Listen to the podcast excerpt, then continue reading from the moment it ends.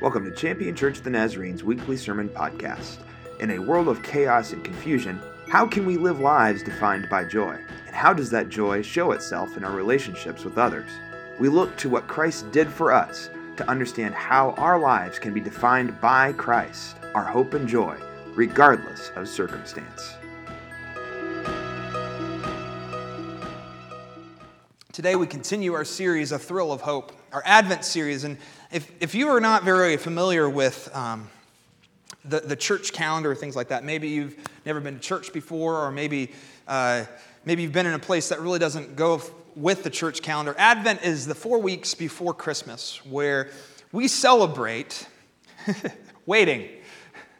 How many of you love to celebrate waiting, right? Anyone? Uh, no, it is. It's a time where we sort of we, we stop and we reflect on everything that Jesus brought into this world, but also we reflect on what Jesus is going to do in this world uh, as we look to the future, as we look to the promise of his return. And so, over the past few weeks, we have been not only in on Sunday mornings, but also in our discipleship groups, going through this series together. And we've been, we've been looking at different aspects of hope. Um, the first week, we talked a lot about the anticipation and, and how we begin to share hope. Last week, we talked about the way of hope, how we begin to make pathways for people to experience the hope of Jesus Christ.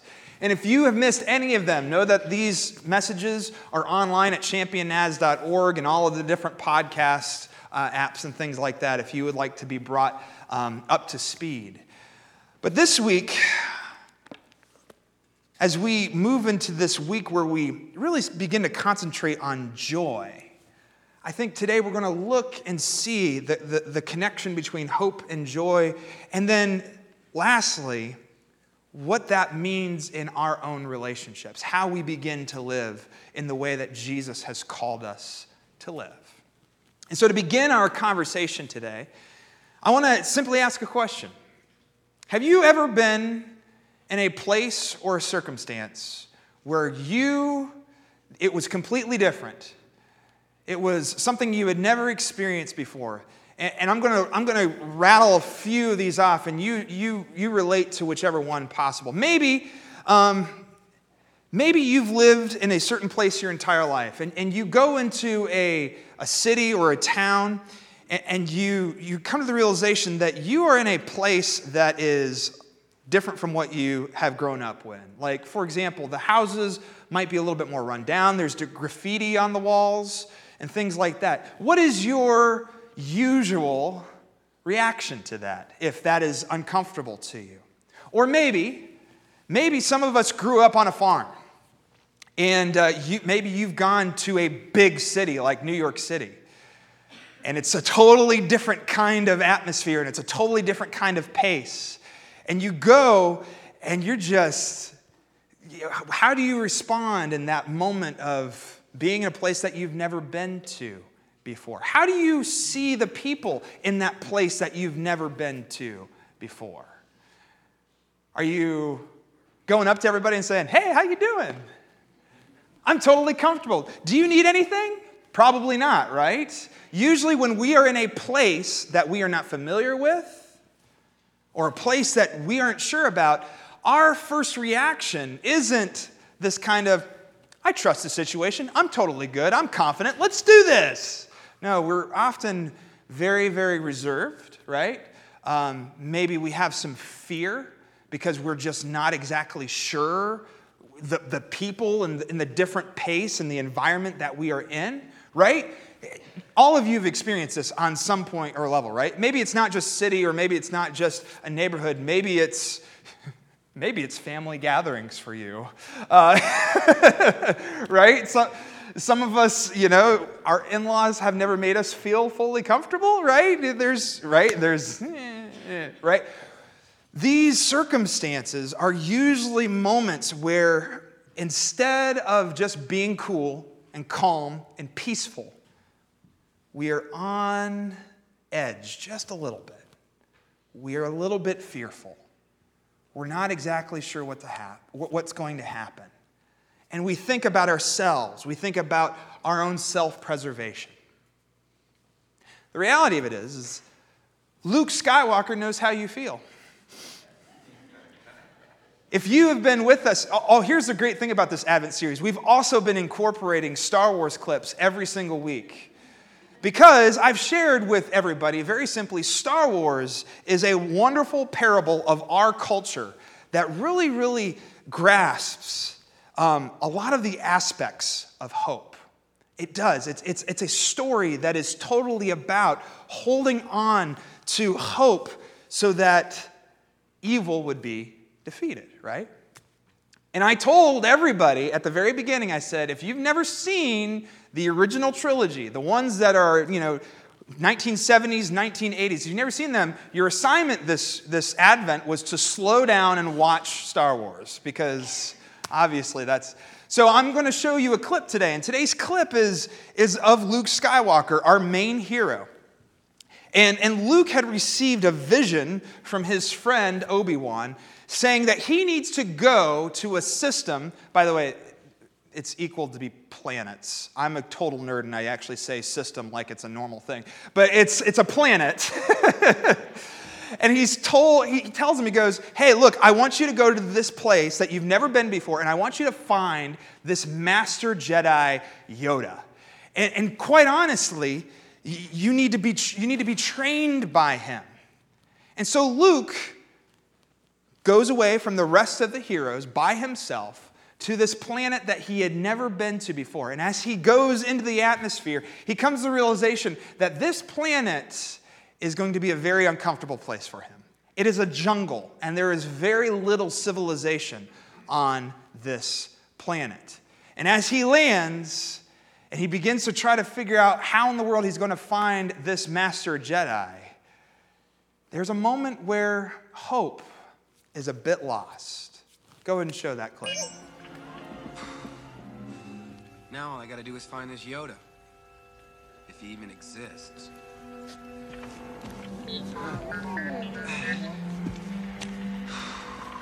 It's really a strange place to find a Jedi Master. This place gives me the creeps. Still, Something familiar about this place. I don't know. I feel like... Like what? like we're being watched. Oh, wait, put your weapon. I mean you no harm. I am wondering, why are you here? I'm looking for someone. Looking? Found someone you have, I would say. Hmm? right.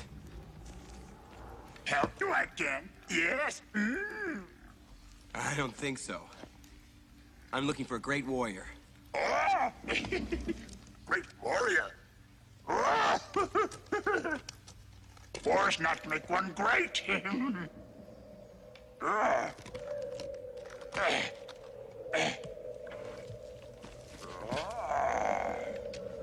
down. Now we. Hey! It's my dinner. How you get so big getting food of this kind? Listen, friend, we didn't mean to land in that puddle, and if we could get our ship out, we would, but we can't, so why don't you just... get your ship out. Hey, get out of there! No! Hey, you could have broken this. Don't do that.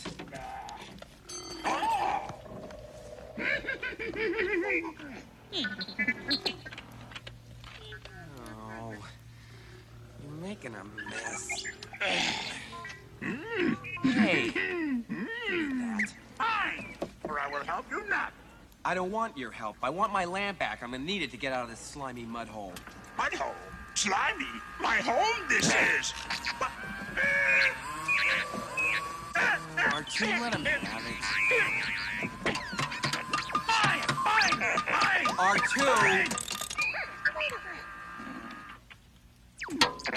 Move along, little fellow. We got a lot of work to do. No, no, no. Stay and help you, I will. Find your friend, hmm? I'm not looking for a friend. I'm looking for a Jedi Master. Oh, Jedi Master? Yoda. You seek Yoda. You know him? Hmm. Take it to him, I will. yes, yes, but now, Best eat. Come. Good food. Come.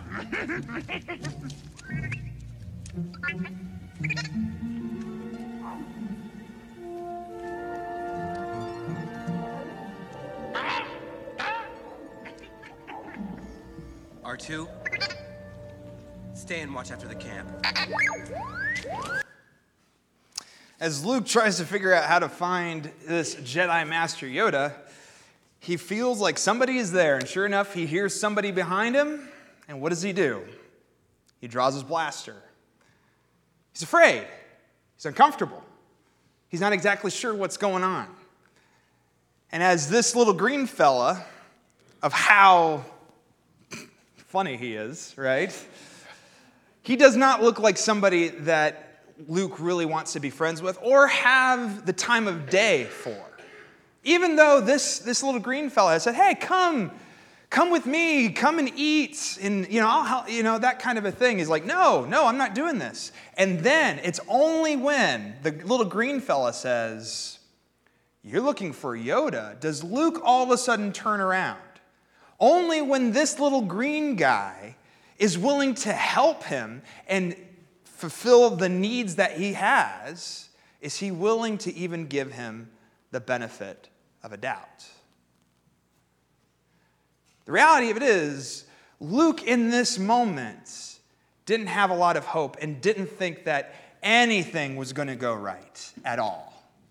And so he had a, a, an attitude of skepticism of cynicism, of being willing to draw his weapon on a local, even though it was his planet.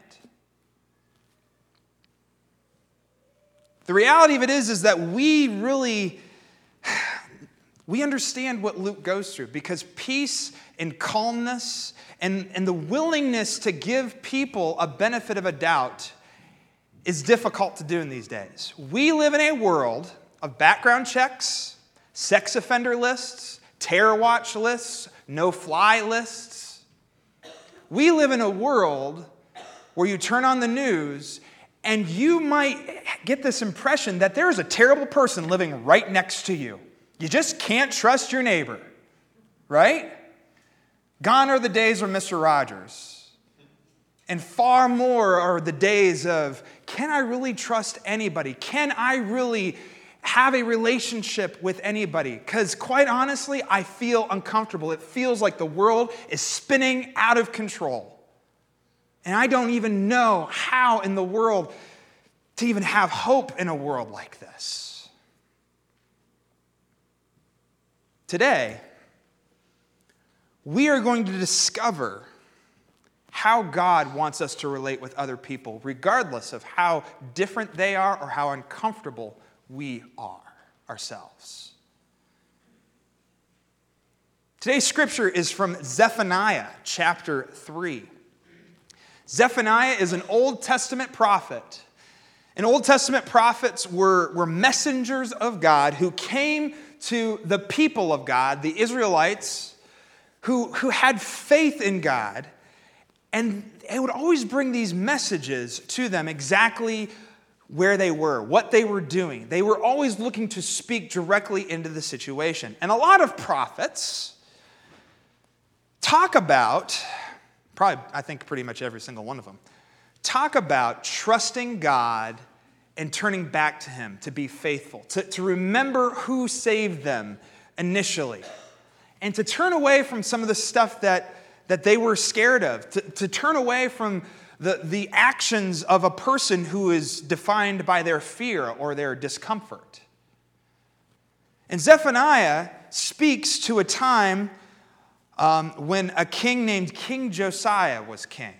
King Josiah became the king at a very young age, actually. But as he inherited this kingdom, the people were doing a lot of things that God said not to do. They're basically saying, We're scared of the world that is around us. We're afraid of the enemies here, and we're afraid of the enemies here, and we are going to do what we do best. We're going to survive, and we don't care about those people. We are going to live on. That was their mentality. It wasn't a mentality of, I trust God in this situation. I trust that God is still doing something. Instead, it was a, it was a mentality of fear and survival and cynicism. Very much of what you and I experience in today's world. And so the majority of Zephaniah is doom and gloom. How many of you love doom and gloom passages in the Bible? I hope none of you raised your hands. But the reality of it is, is that Zephaniah is trying to speak into their situation and say, look, wake up call. If you continue to live in the way that is opposite of what God has asked you to live, this is what's going to happen. And it's going to look like this. It's going to look like this tumultuous time. And it talks about the day of the Lord. There's a lot of scary things, a lot of judgment found in this book. And the reality is, Zephaniah is laying down this message of saying, this is really, this is the fruits of your unfaithfulness. This is what you really deserve by being unfaithful to God. This is what you deserve. And then, at the very end of Zephaniah, it turns. It's weird. But Zephaniah is calling the people to come and be faithful. And he begins to share that even in the midst of all the chaos and the confusion and the pain and all the things that are happening in the world, he said, This, this vision is possible for people who turn back to God, who begin to live faithful to God. And it is vastly different than what they deserve. If you want to open your Bibles to Zephaniah chapter 3, if you're wondering where Zephaniah is and you're like, I won't find it by the time you are done reading, you can watch, look at it on the screen. it's before Haggai, so you know. Zephaniah uh, chapter 3, beginning with verse 14, we read these words. Rejoice, daughter Zion. Shout, Israel. Rejoice and exult with all of your heart, daughter Jerusalem. The Lord has removed your judgment. He has turned away your enemy. And the Lord, the King of Israel, is in your midst. You will no longer fear evil. And on that day it will be said to Jerusalem, Don't fear, Zion. Don't let your hands fall. The Lord your God is in your midst, a warrior bringing victory. He will create calm with his love, and he will rejoice over you with singing. I will remove from you those worried about the appointed feasts. They have been a burden for her, a reproach. Watch what I am about to do to all of your oppressors at that time. I will deliver the lame, I will gather the outcast, I will change their shame into praise and fame throughout the earth. At that time, I will bring all of you back at the time when I gather you. I will give you fame and praise among all the neighboring peoples when I restore your possessions and you can see them, says the Lord. The time that they live is full of chaos and confusion and uncertainty and survival. And Zephaniah says, Continue this way, and you will receive this destruction until this very end. And this picture is exactly the opposite of not only what the Israelites have been experiencing, but it's incredibly different from the entire prophet's words before. What changed? Well, if you look, if you look one verse before, the few remaining from Israel won't commit injustice, they won't tell lies, they will graze and lie down, no one will make them afraid. In other words, he is speaking to people who begin to come back to God and live a life of faith, not just a belief, but begin to live out, act out the concept that God gave to them from the very beginning of their life. I will be your God, and you will be my people. You will be a blessing to the nations. You will be a blessing to the nations. And the reality of it is, is that we can, we can sit here and do what we've been doing and not trusting God and not thinking that He's there and not being able to trust the people around us and not being a blessing to them because we need our own self preservation, or we can turn to God and have faith in Him and have peace. And that peace leads to joy, leads to singing, leads to no longer fearing evil. And be defined by calmness, by God's love.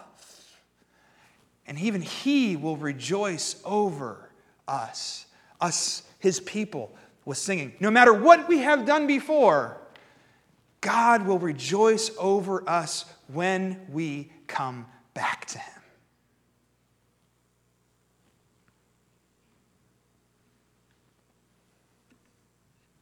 And I'm here to tell you something. I think this, this says this so well, this, this quote does. But if you have ever been sold that God is waiting in heaven to smite you for all the wrong things you've ever done, I want to tell you that Zephaniah here says, uh uh-uh. uh He wants to sing over the people who come back to him. It doesn't matter what they've done in the past. And this quote, I think, says this so well. Rhonda Karam says this God does not delight or rejoice in judgment, even though many of us think that way, right? Rather, God delights and rejoices in restored relationship. Come back to me. I created you. I love you. I am with you. No matter how scary the world is, no matter how uncomfortable you are, no matter what this other person did, come back to me. I offer forgiveness. I offer a life that is defined by hope and peace and joy and love. He sings over the person who comes back to him. And also, what I love about this too is that it says, The Lord, the King of Israel, He's in your midst. Proclaiming Lord as King means a number of things. That you no longer have to fear evil, that you will have calmness in your life because He loves you. He is the one who brings victory. It's not based on what you and I do, it's not based on what people do, it's based on Him.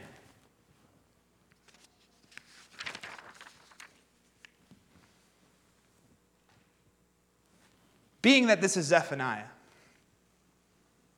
thousands of years old, years before Jesus would come onto the scene, we've come to understand a lot about a man named Jesus of Nazareth. And Jesus of Nazareth came into the world at, you know, at Christmas time, what we celebrate as a baby. But his life was not defined by how anybody in human history has ever lived before. Jesus lived a life in such a way that he was constantly at peace. He was constantly reaching out to people. He was constantly working in people's lives and giving people the benefit of a doubt. He had this security that nobody else has ever had before. And you might think to yourself, why? Why in the world would Jesus be like this? And as Jesus would teach and as Jesus would, would, would do these amazing miracles in people's lives, and as Jesus would hand himself over to the Roman authorities to be crucified, and as Jesus would die and lay in the grave for three days, and as Jesus would raise again from the dead, we come to understand that Jesus wasn't just another person who followed God, he was the Son of God. He was God incarnate. And everything that Jesus says is a representation of who God is. What Jesus does is who God is, or what God does. What Jesus is, is what God is. And so everything that Jesus taught, we take into consider not just consideration, we elevate Jesus as Lord here in the church. And I'm here to tell you something. If you don't know, if you don't believe in Jesus, if you're not sure about this, Jesus is the one who saves us and teaches us how to live the life that we have always been created to live. It's called right relationship. And he, ra- he forgives us of everything that we have done in the past, and He raises us to new life. A life that is not defined by how we've been before, but rather it's defined by His love and His joy and His hope and His peace. And the reality of this is, friends, is that Jesus fits all the words that Zephaniah talks about. He delivers the lame. He gathers the outcast. He changes people's shame into praise and fame throughout the earth.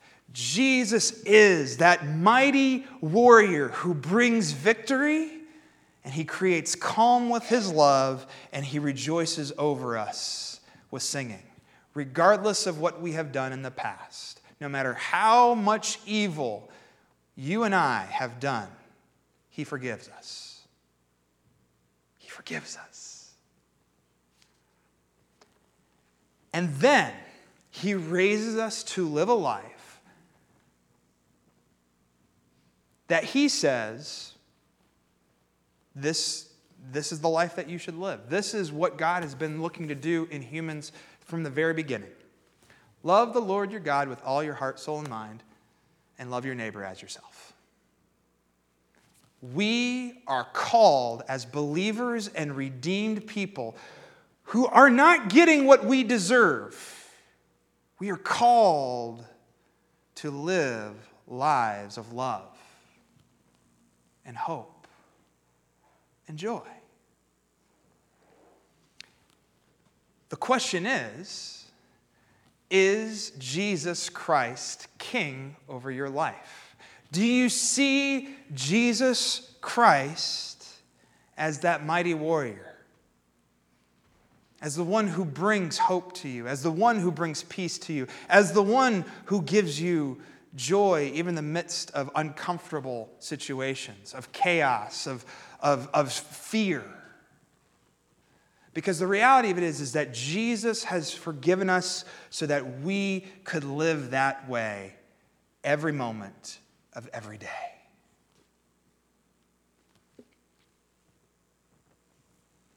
So, how do we receive joy? Simple accept Him. Accept Him not just as believing of what He did, but accept Him as your Lord, as your King as everything in your life. And then and only then do we come to the realization that we are not getting what we deserve when we come back to God. Because let's really be honest. How many of you, how many of us have treated people unfairly because we were afraid? How many of us have turned to self preservation in a moment when we can't trust that situation or a person. How often do we do something selfish, sinful, because we are caring about number one? The answer is all of us. And the reality of it is, is that if people, if people continue to live this life of self preservation, of fear, of distrust, of not giving people the benefit of a doubt, guess what? This world will self destruct. Maybe you've seen that before. Maybe you've experienced that before. Just doesn't come in the cosmic ways. It comes when people divorce, when people dive into to substance abuse. It, it happens when we are willing to pull our guns on people, like Luke Skywalker, even though we're the ones who are visitors. We treat our neighbors and our family members and our friends badly because we want what we want. How does that work out? How comfortable are Christmas gatherings whenever we hold grudges over our family members? It's not. It only hurts the relationship more, right? No. Jesus came so that you and I could treat people in the way that he treated us. In other words, give to people more than what they deserve. Give to people a benefit of a doubt. Why? Because He has saved us. He has not given us what we deserve. And when you have that security, when you have that identity, this is what you receive joy. You receive joy. When you come to the realization that you aren't getting what you deserve, you're pretty happy about it. right? Guys, when you're wrong and your wife chooses to be nice to you, you have joy, don't you?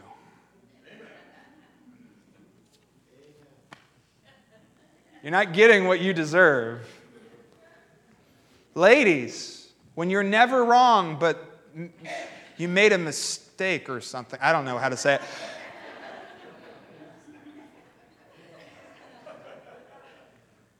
When your husband looks at you and says, It's okay. Not, to, not I told you so, right? Because guys, we never say that. Uh, you give thanks, you're joyful. We have joy because Jesus has taken away what we deserve, even though up to this point we've been unfaithful. And when we have that joy, when we have that identity, we begin to relate differently. We begin to have a peace in the midst of the chaos of the world that we live in. Robert Bennett says it this way God's presence in the midst of the community spells peace rather than disaster.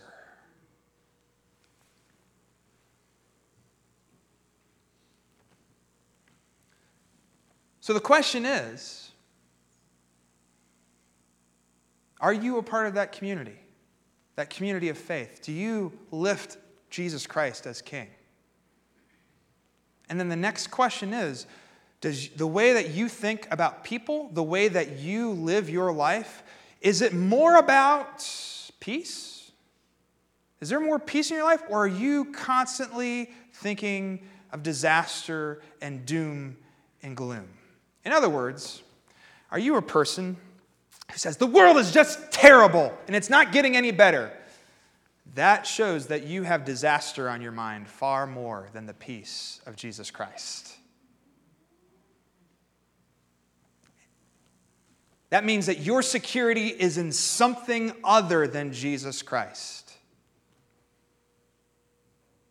Because the reality of it is,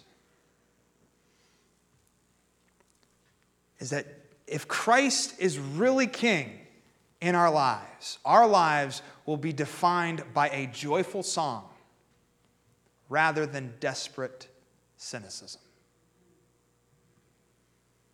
Our lives will be defined by a joyful song rather than desperate cynicism. Why? He removed judgment from us, and He has also removed judgment from anybody who would come to Him. Nobody is too far gone. Not the person who stole five cents out of their mom's purse, not the person who committed mass murder. No human being is too far gone. And if we look at people in the way of saying, I can't trust you, I can't even be in a relationship with you because of what you have done. Essentially, we're saying that grace is good enough for us, but not good enough for anybody else.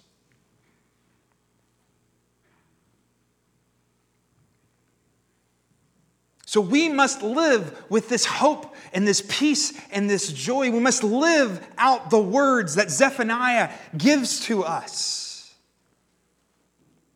So, what does this look like? What does internal joy manifest itself as? Internal joy manifests, itself as outward generosity. And then, as soon as I say the word generosity, you're thinking, oh, well, hmm, got my wallet. No, no, no, no, no, no. Generosity goes far beyond giving to others resources. There's a relational generosity. It's giving people the time and the day to care about them, to love them, to give them your effort and your talents, to give to others forgiveness when they don't deserve it. Generosity. Generosity is far bigger than just simply helping somebody out in a time of need. It's giving of yourself constantly and see, having the eyes of Jesus saying, You are loved by God, and therefore I love you as God loves you.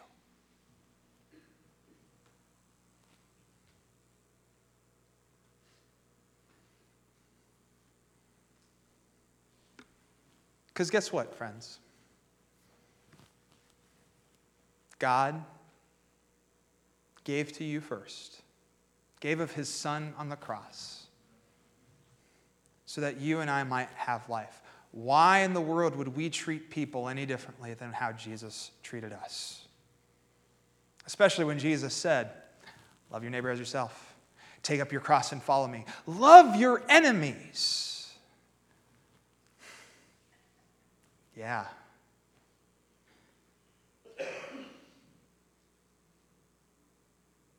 To approach another human being from a place of fear or cynicism is to directly reject God's offering of grace to all people.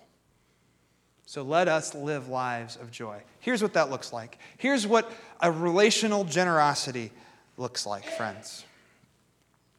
It is forgiving that family member who has deeply wronged you or your kids. And I get it. That doesn't mean what they did was right. It doesn't mean that the damage that has been done is going to be erased overnight by any means. Because guess what? When we hurt each other, we have to, we, deal with the consequences. That doesn't give us the right to withhold forgiveness from anybody. It looks like giving people the time of day when they are in need and not thinking, can I trust this person? I did the, that this past week. I was at a store, somebody came up and asked for some help and things like that. And even though the story was really like, it didn't make sense, it was just like, what? You need money because this and what? I allowed that to stop me. Jesus doesn't say, hey, make sure that they're going to do the right thing with the money that you give them or the gas that you give them. doesn't say that. Jesus never said that. Jesus does not say, God helps those who help themselves. I cannot stress that enough. That is, the, that is a lie. And if you've ever heard that from the pulpit, it is a lie. That's a Chinese saying. Not even the right geography. Jesus lived in Jerusalem, not in China.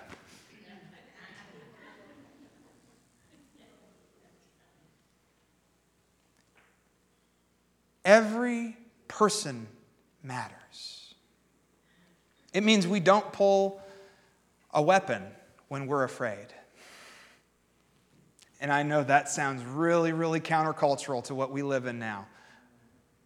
But this is how the people of God have been called to live.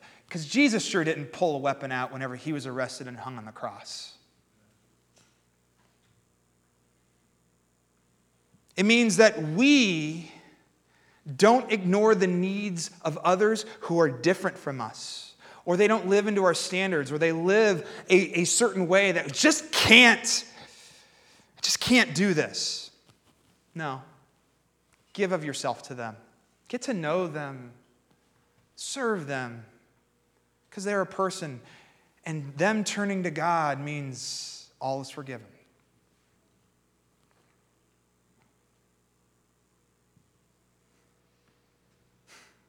We must really believe the words, You will no longer fear evil. And so many people allow evil to determine how they relate with other people. Because the reality of it is, if we lose that hope, if we lose that joy, if we forget so much of what God has done in our own lives, we will happily take up selfishness, we will happily take up self preservation and fear, and we will, we will be happy to sin to preserve ourselves, to move the fear away. But you and I have been redeemed. You and I have been saved. So let us live into the calling that Jesus has given to us. We are called to joyfully give of ourselves to others because God gave himself for us. And the world, the world will become better. The kingdom will come. We will prepare the way for the Lord.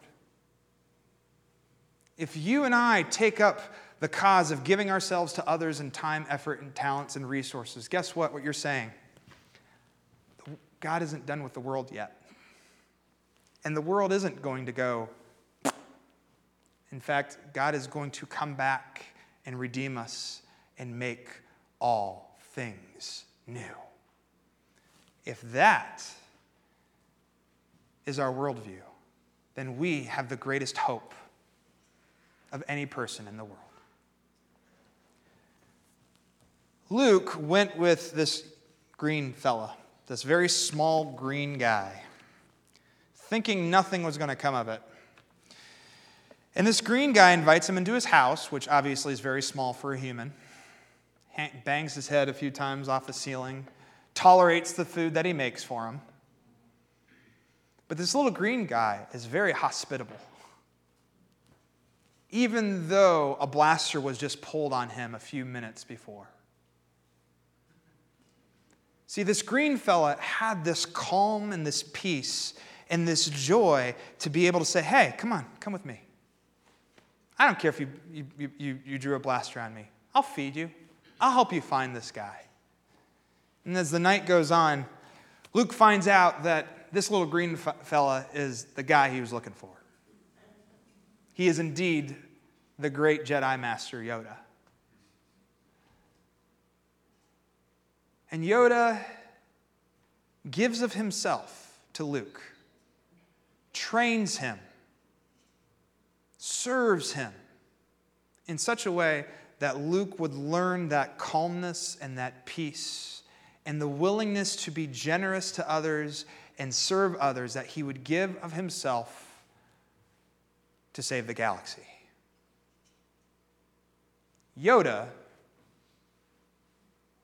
is a great example of how peace and hope and joy in our lives manifests itself as generosity to others. Last week, I encouraged you to be like Han Solo. This week, I encourage you to be like Yoda.